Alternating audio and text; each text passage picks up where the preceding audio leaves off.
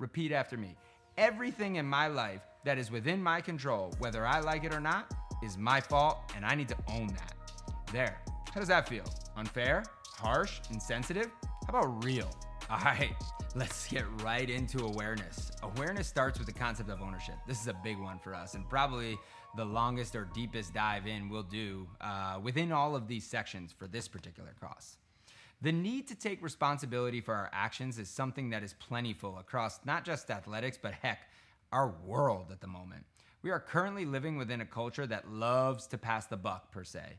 It has become second nature to look externally for the cause of an action or reason for failure, as opposed to enriching self reflection and self discovery. Why? Well, this slightly stems from us being accustomed to having the ability to immediately change our emotional state.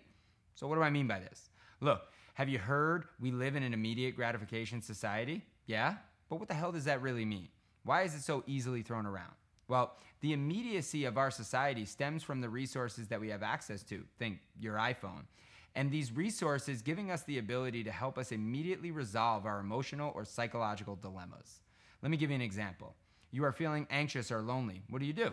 You immediately grab your phone, you go to Instagram or some other social media platform to help you resolve this feeling by looking at your friends, colleagues, or even your enemies so that you can feel like you can relate, belong, or empathize with somebody else's situation. The immediacy of this reward, which is curing our emotional state, causes us to repeat this behavior often, likely forming it into a habit.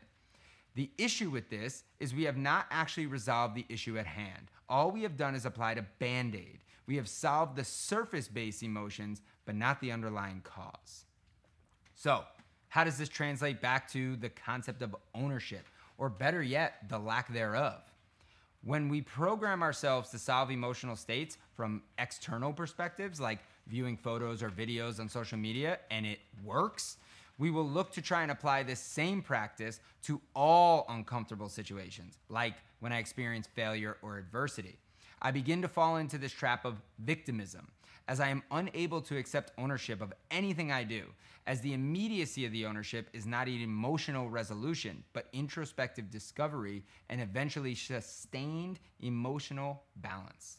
You see, in order to truly adopt the power of ownership, we have to be willing to experience emotional hardship. This adoption, although difficult, will ultimately become easier and easier as the benefit, well, my friends, that benefit is pure freedom. So let's do a little bit of repeat after me. Yep, that's right. Like you're back in grade school and I'm the teacher, and we're going to barrage your brain with the message until it feels literally imprinted on every single action and reaction you take in life. Here we go. Repeat after me. Everything in my life that is within my control, whether I like it or not, is my fault, and I need to own that. There. How does that feel? Unfair? Harsh? Insensitive? How about real? Ownership is a very challenging concept to adopt because initially, well, the truth fucking hurts. This is why most people really struggle to accept the reality and make marketable changes to their future. It is in human nature to avoid pain, both mentally and physically. And because of this, we often inadvertently resort to excuses and rationalizations to explain failures or weak mental states. This is why this is such a powerful and yet incredibly challenging objective we have set forth for you. Yep, I get it. Why in the fuck would I want to accept ownership of everything bad that happens to me or every failure or fault? What good could possibly come from this other than feeling negatively about myself? Well, because by owning your faults, owning your failures, your job, heck, your freaking life, something amazing is actually illuminated. And that something is what I mentioned before, and that's freedom.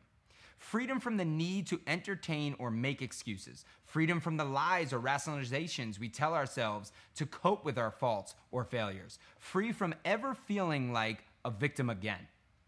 But more importantly, we are free to be raw, free to be self aware, cognizant of our behaviors, and free to prepare and sculpt the behaviors that align with the identity we want to live by. This very freedom is what we will help to eradicate the formation of self doubt.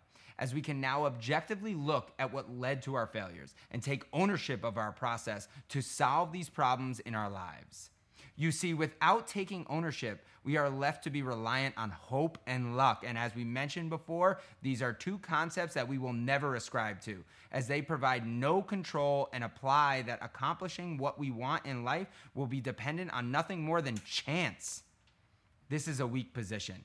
It is what leads you down the path of victimism. So, what's the hardest part of ownership? Well, it's that at its inception, it's palpable and it gives you this stinging feedback that's often immediate. However, the immediacy of this feedback, nah, it's not all bad. Freedom, yes, you are immediately free, remember, from those lies and rationalizations and excuses you tell yourself. But this freedom also underpins self awareness as you become aware of not just what is your fault, but what is in your control. And what is that that you're in control of? You're in control of your behaviors and attitudes. Once you come to this realization, we start to experience the true power of ownership. Sure, we have to accept our failures. Sure, we have to accept our faults. Sure, we have to accept our setbacks. And sure, we have to accept that we acted in a certain way. But you know what else we're entitled to accept? To take ownership of? Our successes and triumphs as well.